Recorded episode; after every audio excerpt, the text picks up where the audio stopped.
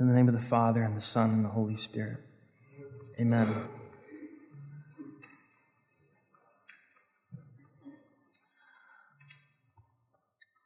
A dull soul would think that on the occasion of a, of a birth, we, we, we don't celebrate any change. The, the, the young one has been alive already for nine months, perfectly a son. Um, his mother has already been a mother for nine months. When, when the birth takes place, nobody is there except Joseph and some animals. There's a hiddenness to this mystery which, which bids us to, to reflect more deeply on what it is that we celebrate. The unbelieving and the skeptical would suggest that we, we construct this merely to, uh, to create the beginning of the narrative. But our own, our own patron, St. John, would have a very different story to tell because he spent so much time with the Blessed Virgin Mary. And granted, what needed to be known first and foremost is that Christ is God, that he died for our sins, that he rose from the dead. When the apostles were able to declare firmly and confidently, My Lord and my God, after the resurrection, we already know scriptures tell us that they reflected back on things that our Lord had said that they had forgotten in the meantime. How much more so would their thoughts go back to the event only witnessed by Mary and Joseph, and Mary would be the only one with whom they could discuss what happened that holy night. What happened that night?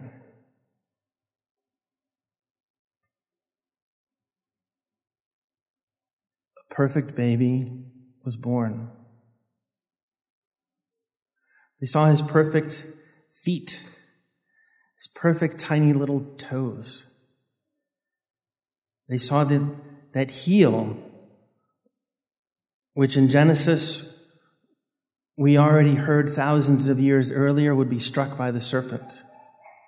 That same heel which would crush the head of the evil one. They were able to behold the perfect little knees.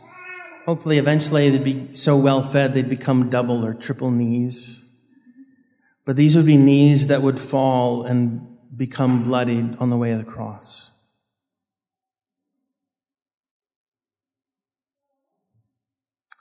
They saw his hands, tiny little hands, perfect tiny little thumbs and, and little digits. These would be the hands that would fetch water at the one well in Nazareth that exists to this day. The hands that would hold his mother's hands and would caress her face. The hands that would bless and heal.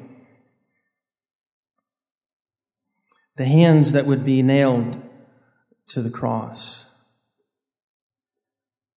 And the same hands that would be presented to the apostles and especially to Thomas a week after the resurrection to be probed and examined.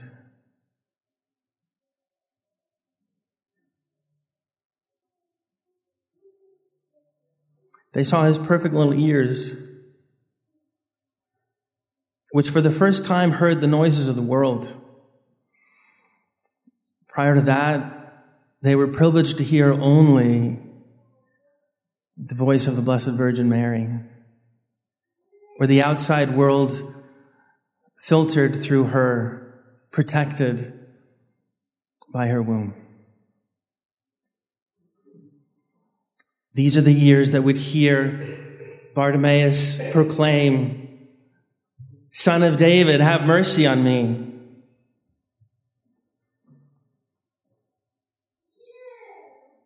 And the same ears that would hear the cries from our voices, Crucify him, crucify him.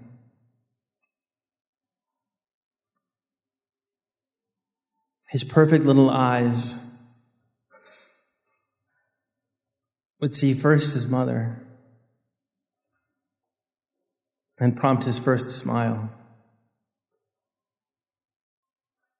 They would be the eyes that would see the one leper coming back in gratitude, and the same eyes that would weep over the sins of Jerusalem.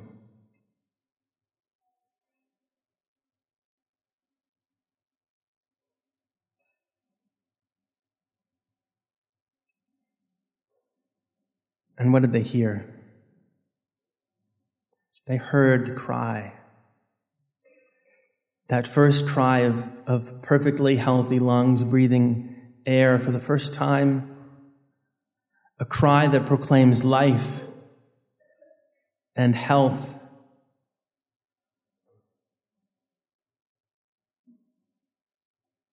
From those lips would come the words so many times, Your sins are forgiven.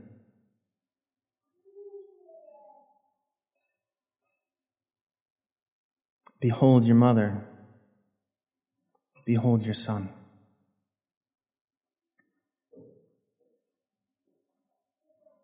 The voice that would whisper, This is my body, which will be given up for you.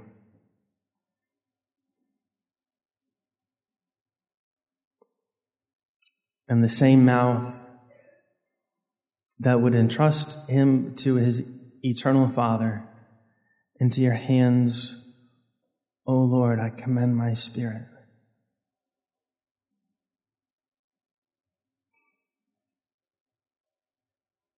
And what did they behold?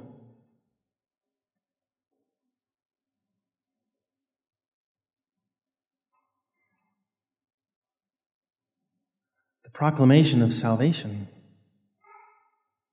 God and man united in perfect unity. What will be accomplished by his death and resurrection and the outpouring of grace and the sanctification of souls and the infusion of the Holy Spirit into human beings and the Holy Trinity dwelling in God's adopted children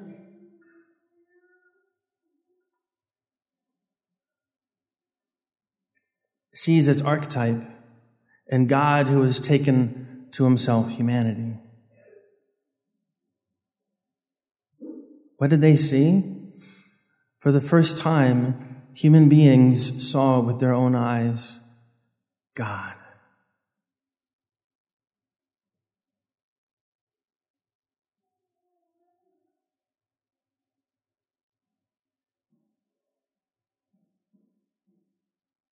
And so, in this most holy night, we ask Mary to see what we have never seen before and to hear what has gone unnoticed. Not just the, the birth of our Savior, but the manifestation of the glory of God in all its fullness and humility.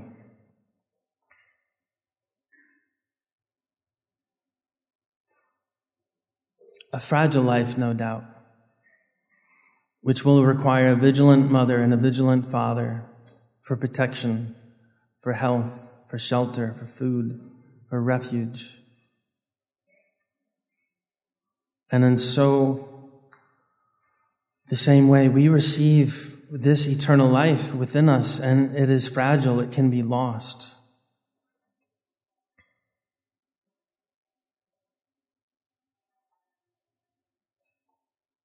Mary would have us protect that divine life in us just as vigilantly as she protected this perfect baby.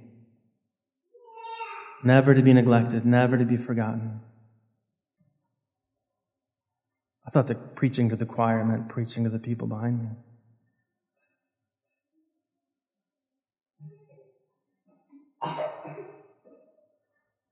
At the altar, Christ says the same words This is my body.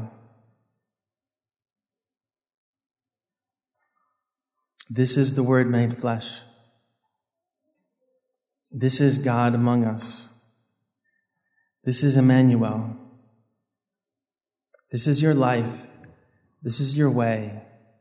This is your truth.